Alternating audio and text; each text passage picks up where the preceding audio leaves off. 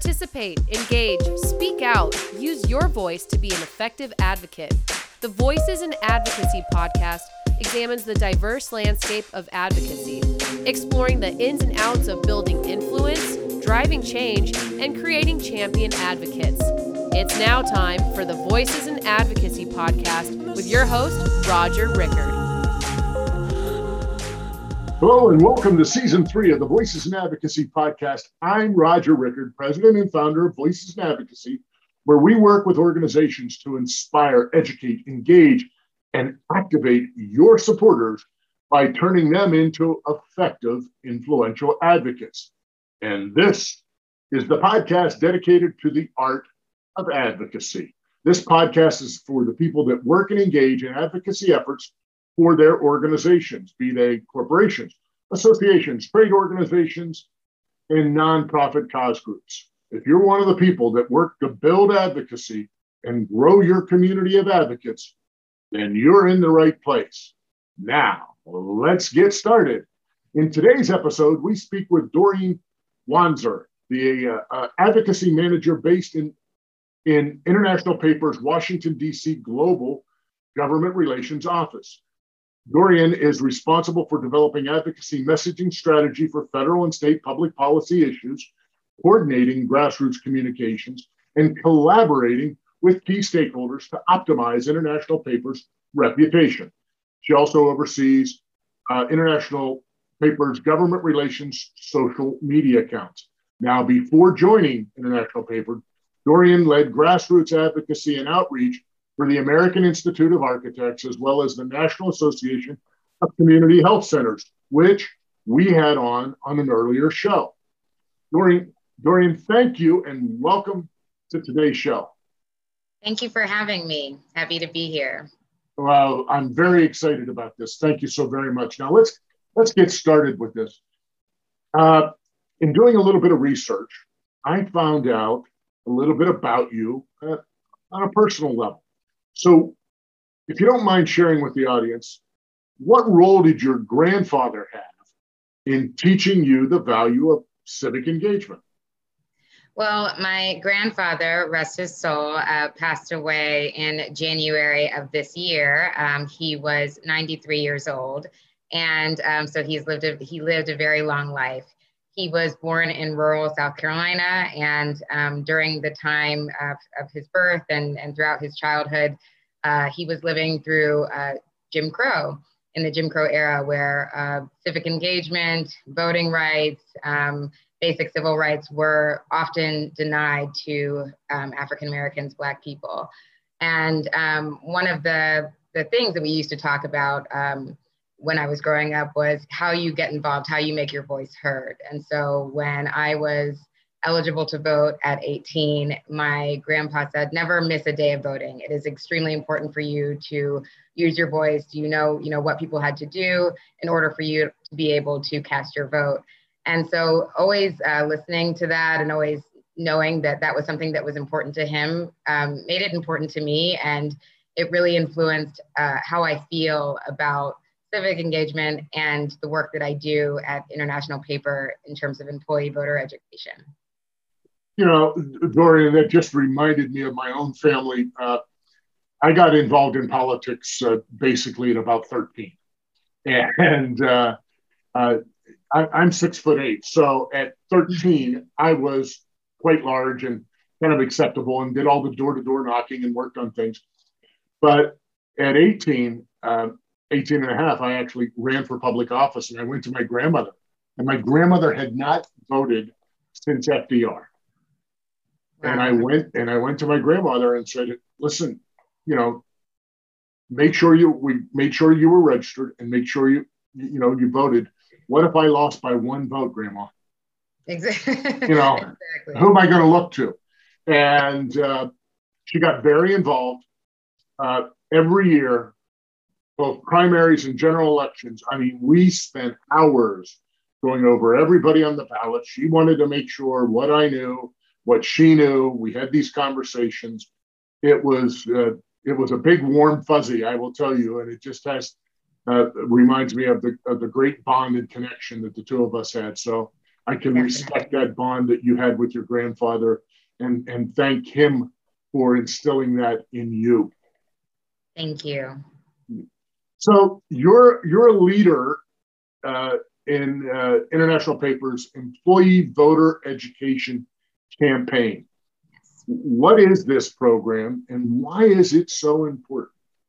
So, as you know, 2020 was a huge historic election year. Um, a lot of things happened, whether we're talking about the uh, use of mail voting, um, the difference with, with COVID and, and, dealing with the pandemic. But our uh, campaign was entitled 2020 Vote Your Vision. And uh, the campaign is essentially to make sure that our 33,000 US employees have the tools to be able to engage in the civic process. That means that they can visit our um, internal company website, IP Votes. They can register to vote. There, they could make a voting plan. They could learn about candidates, and they could also find their polling place if they plan to vote in person, or find out information about how they could vote by mail, uh, depending on their state and the guidelines with COVID 19. So, um, International Paper values advocacy. We take it seriously because uh, legislation impacts our ability to be able to compete in today's marketplace.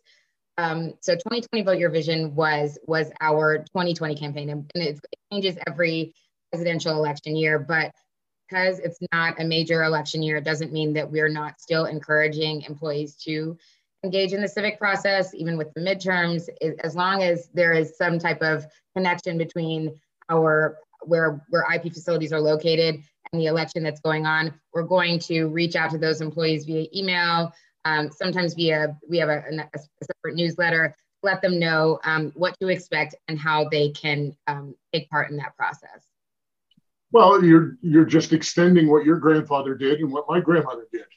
Exactly. Uh, and you're just extending that out and making sure that people understand uh, what they can do and how they can do it, and and to do their civic part as being part of, of our freedom to be able to, uh, to, to, cast our, our ballot. You, one of your responsibilities uh, in reading is that you coordinate the grassroots communication with key stakeholders to, you know, defend uh, and, and to protect uh, IP or uh, international papers reputation. What does that mean in, in your role and how do you do that? So, in terms of communications, um, I would say there's kind of three elements. There's the communications that we have with our employees, so letting them know where what government relations is working on. That would be something like our government relations hotline. Um, we also have uh, quarterly town halls. So those are opportunities where employees from across across the company, those who work in facilities and those who are not working in facilities can come together and learn about what we do. They can learn about our issue priorities. So those messages have to be very um, direct and clear, uh, but they also need to explain enough so that, you know, as, as we kind of done before, we're not talking in government relations or DC speak, something where everybody can understand what, what our priorities are. Um, we also, uh, I'm also in charge of, of outreach to our associations and, and other member organizations um, and kind of representing IP in the public sphere on social media. So, um, in terms of our presence there, we try to connect with and echo the statements that we have from our associations like the American Forest and Paper Association or Business Roundtable or the National Association of Manufacturers. So again, it's making sure that not only are we relaying the you know, have the right, I guess, cross communication strategy with them, but also taking their messages and making sure that our employees get those as well. And then finally, I would say uh, you know, direct outreach with members of Congress um, and, legis- and state legislators. Um, oftentimes, we have the opportunity at our facilities to host legislators, or at least we did prior to COVID 19. Um, those are great opportunities to, you know, on, on, my end, that could mean making talking points, um, you know, coming up with quick, quick points that can be shared in a meeting, something like that. But um, more importantly, it's how we how we I guess advertise or promote that there was that visit and publicly thank and acknowledge those legislators that have supported us. So, um, so I would say that, that that's really the scope of communications, and of course, there's also things like website management and some of our internal uh, websites that I also am in charge of making sure GR content is up to date on. You got a lot of spinning plates on your uh, on your table, don't you? Yeah, uh, quite a bit. well, that must mean that you're doing a great job for them and that they trust the way that you're handling those things. You were, you brought up some some issues uh, in in your comment there. Uh, is it correct that IP is is supporting the, or in general, supporting the Invest in America Act, which is the, I'm sure everybody that listens to this knows exactly what that is. Just to make sure, that's kind of, in layman terms, the the hard infrastructure bill, the roads, the bridges, the uh, that infrastructure. Is that correct? And and uh, Yes. So infrastructure is key to what we do, especially when it comes to transportation, energy, and of course, investing in rural communities, which is something that IP is very proud that many of our facilities are operated in rural communities. So, um, you know, the Invest in America Act vote is today, and we are just, you know, like our associations other uh, companies that are in the supply chain, we're encouraging uh, House to support efforts um, that will make that will invest in transportation and make sure that we continue to invest in rural communities. Yeah, and I don't think uh, that you know. It, I always find it fascinating for me as I dig in a little bit deeper and talking to different people that people don't realize. And I think in your case, and I correct me if I'm wrong here, that because of shipping your products, you're kind of like you ship more in boxcar in railroads than anybody else. Is that correct? Yes, we are one of the top boxcar shippers. I'm not sure if it's more than anybody else anymore, but we are still in in that top tier. so you're leading. You're up. At, you're, yes. You're you're at the front of the pack on that. Yes. Well, and and and quite frankly, getting your goods to market depends on a reliable transportation system.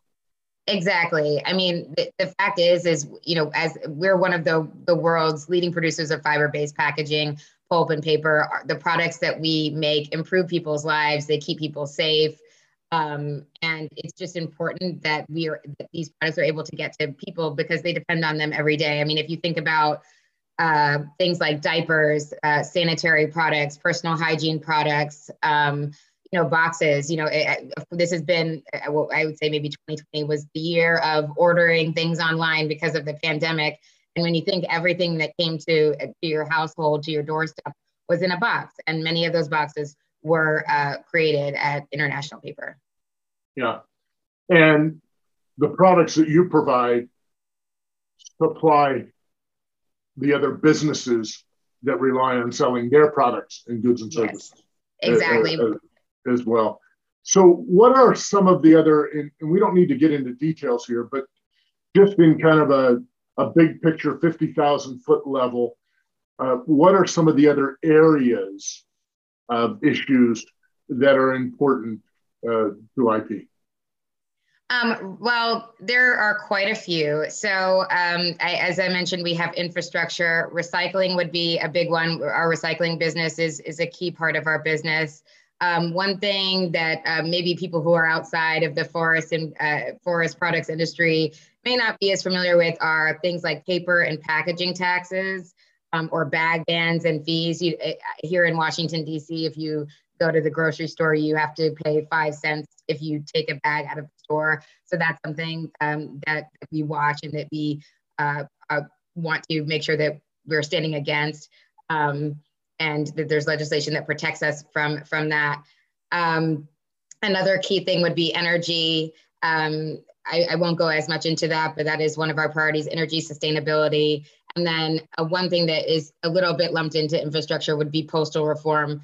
Um, international paper supports a, a vibrant and healthy postal service because it's obviously key to our business.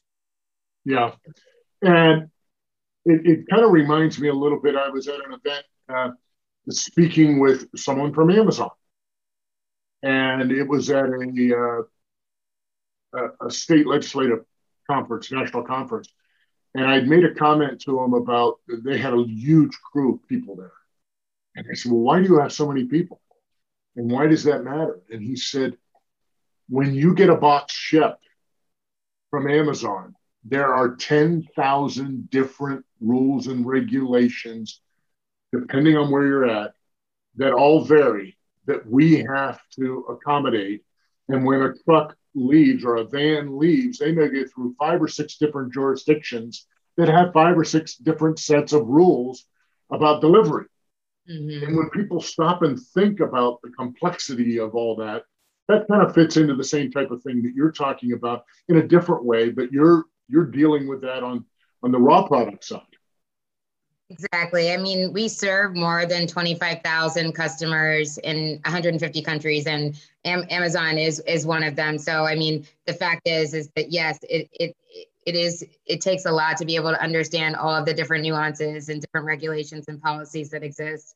Um, but it's key to our work because uh, because we have to keep the supply chain running, and and that's really what what our goal is is is how we we we remain competitive um, either by you know making sure that we're sourced sourcing out of rural communities or having a diverse uh, workforce a, a 21st century manufacturing as sometimes it's named but all of that is it's all part of how we keep the supply chain running. Yeah and that helps each and every one of us. Mm-hmm. you know i mean we all we all deal with the myriad of products that your company produces on a daily basis. And it would it's kind of one of those things of everywhere you turn around, you see you see something that has been touched by what your organization does. Earlier, you talked about one of your responsibilities being uh, able to communicate with and uh, uh, be a partner with other organizations to achieve the. Now, you mentioned what was the American uh, Forest and is it and American Paper Forest Association and Paper yes. Association. Are there some others that we might recognize along the way? And and are those priorities really key? Uh, yeah. So, I, so as I mentioned earlier, one our association that uh, we are a, a, member of, American Forest and Paper, um, also the National Association of Manufacturers, and then um, Business Roundtable. All of those, you know, our company has as a presence within those uh, within those organizations, but um, the they're uh, oftentimes they're representing not obviously we're part of it as a member, but they're representing the interests across an industry. So yeah. typically, what whatever their interests and priorities are, for the most part, we're going to be able to align with some of with with some of them. And a lot of times, we like to be able to cross coordinate depending on what's going on. Um, so it's not for every single issue, and sometimes there's different parts of different issues. But um, yes, as you had mentioned earlier with the Invest in America Act, both uh, the National Association of Manufacturers and BRT have have released statements. There are things like that that you know that we've cross communicated with in terms of, of, of of where we stand on social media and things like that. Yeah, and it reminds me of uh, I, I've created the seven branches of the advocacy tree and you know, and one of them is, is is government affairs and then media and people and everything. But one of those is industry. So as an industry coming together and saying, "Hey, what are the issues that affect us, affect all of us across the board for our industry?" And that's kind of where associations step in and uh, and contribute to that. Uh,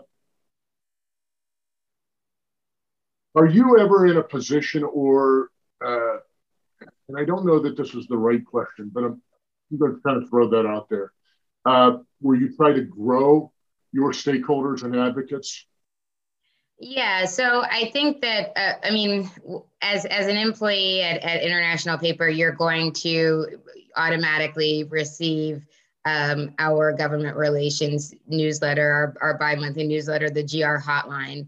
Um, but what I have done in the past year, or at least in, in, in 2021, I should say, um, to, to do what you're describing is actually doing a little bit of more targeted re- targeted outreach to new employees.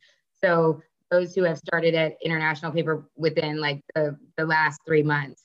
Um, basically, they uh, those employees would receive a message um, just introducing, you know, basically introducing inter- International Paper here's where you can find information, links to our blog, links to our internal website, um, links to our social media, um, and then an invite to a webinar where uh, I'm basically hosting a, a, a GR 101, and that way it goes through our staff, our, our federal team, our state team, the issues that we're focused on um, in, in this cycle with Congress. And then, of course, just again, more, more resources that they can use to stay in touch with, um, with government relations and to get involved um, on our website, IP Votes. So, um, so that's something that I would say is, is, is a recruitment tactic to get, I think just to, to educate and engage more people at the beginning of, of their time at International Paper um, so that, you know, sometimes you get into a job and you're so focused on, on that job and then you get an invite to government relations town hall and you're like, wait a minute, I, you know, I wasn't even government relations team, you know, but if you, if you know that, that all of that's coming, I feel like you might be more likely to get engaged. Yeah, I, I, I think that's that's a great point. Getting people early on to understand what that process is, I think is is is very very important. I often talk about, you know, we must first inspire people, then educate them, then engage them, and then activate them in the process. And so it's not a one step. You can't run to the end and say, "Hey, do something," without them kind of walking through those different steps on the ladder to get to, to, to get there. What is the first thing that comes to mind when you think of advocacy? When I think about advocacy, I think about collective a collective group coming together to take action. I just I, I feel like whatever the issue is, um, whether it's something like transportation infrastructure or whether it's something like affordable housing, you know, that's not an issue that wouldn't be related to IP. I feel like as long as there is a group of passionate people um, willing to educate others and kind of spread the word, then advocacy is taking place, and then it it is able to to continue to take place with with other influencers, other stakeholders, other members of Congress. Um, so I just think about a, a, collective interest in action. Yeah, that's a that, that's a great explanation of, of using the collective voice to come together and and to express your concerns uh, for a given issue or anything else. Uh, let's take it a little bit of a different direction here, and, and I want your opinion uh, on this. Uh, how can organizations and their advocates move legislation forward as we sit in this more polarized and kind of divided Congress and country at this time? I think the key thing is to just maintain relationships um, and to make sure that you're you're nurturing existing relationships um, and try to forge new ones. Um, I know that it, it has been a challenging year um, and there have been some trying times in terms of, of, of, what's transpired.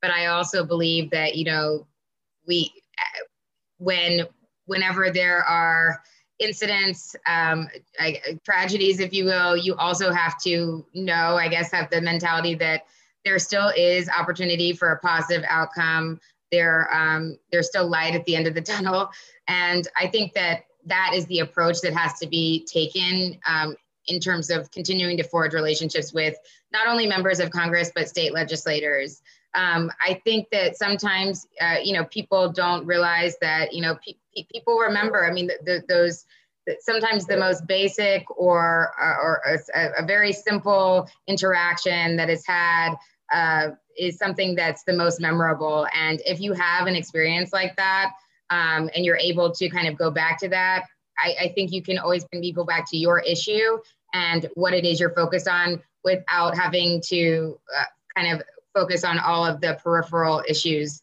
that that may be in the air. And so I, I, think it's just key to to nurture those relationships would be would be my opinion on that. And, and you know you, you you made me think of something as you were answering that. I think we put an awful lot of influence and influence and, and emphasis on Washington, D.C. But there are only 537 people in Washington with the federal government that are elected. The 435 from the House, the 100 from the Senate, the president and vice president. But we have over 300,000 other people in this country that are elected to governing positions. And we tend to forget that those are the people that you go to church with, those are the people that you run into at the grocery store, uh, you know, going to a sporting event, going to a concert, any of those things. uh, they're your friends and your neighbors. And, and I think that if we get back to those basics, I think that can help us an awful lot begin that process. Absolutely, and I, I would agree with you. And I would also say that our our state uh, team at International Paper does an excellent job of of maintaining and forging relationships with with legislators on the state uh, and local level. And I and so that is just as um, as important as the as the relationships uh, that we have with with members of the federal government. Uh, I, I, agree. Well, time flies, particularly when you have a great guest. Uh, Dorian, any final thoughts or anything you'd like to add? Um, I would just like to say thank you so much for having me. I am very passionate about advocacy and I, I like the idea of this podcast. And I hope that uh, for anybody who is listening or watching, if you have an interest in the advocacy profession, that you pursue it and feel free to reach out to me uh, with questions. Wonderful. And I'm glad that you are here with us today. Is there is there any way that people can learn more about uh, International Paper? Where would they go? Sure. Um, International Paper is uh, pretty active on Twitter. If you follow, um, it's INTL Paper Co. Um, so that is our handle. Uh, if you just search International Paper, though, it should pop up. And then, of course, International Paper is also on Facebook. Wonderful. Well, listen, that wraps up today's great conversation with Dorian Wanzer, Association Advocacy Manager for International Paper. Thank you, Dorian, uh, for being on the show today. Thank you. And now it's time for the Advocacy Engagement Tip. This week we begin a series on coalitions. Today about forming coalitions. Forming a coalition with diverse stakeholders and organizations to promote public policy activity on priority issues is one of the most effective ways to expand your outreach and influence. Together, the coalition can work on activities such as community and government education and organize issue forums, all of which allows you to gain more constituencies and gain additional visibility. Each week, we will share a few pointers about coalitions. Do you have a policy or process in place when considering coalitions?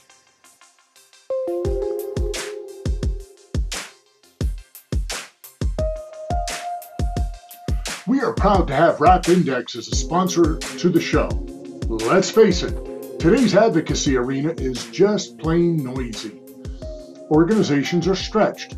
You need every advantage to make sure your issue gets the attention it deserves and your voice heard. The RAP Index is the best way to do just that by finding your stakeholders' relationships and engagement power. Get past the noise, know who your people know. Go to rapindex.com, that's R A P index.com, and tell them Roger sent you for a special offer. If you like today's podcast, head over to where you find your podcasts and subscribe to the Voices and Advocacy podcast today. A big thank you to today's guest. I appreciate your time and unwavering passion for advocacy. Well, that's it for this episode of Voices in Advocacy.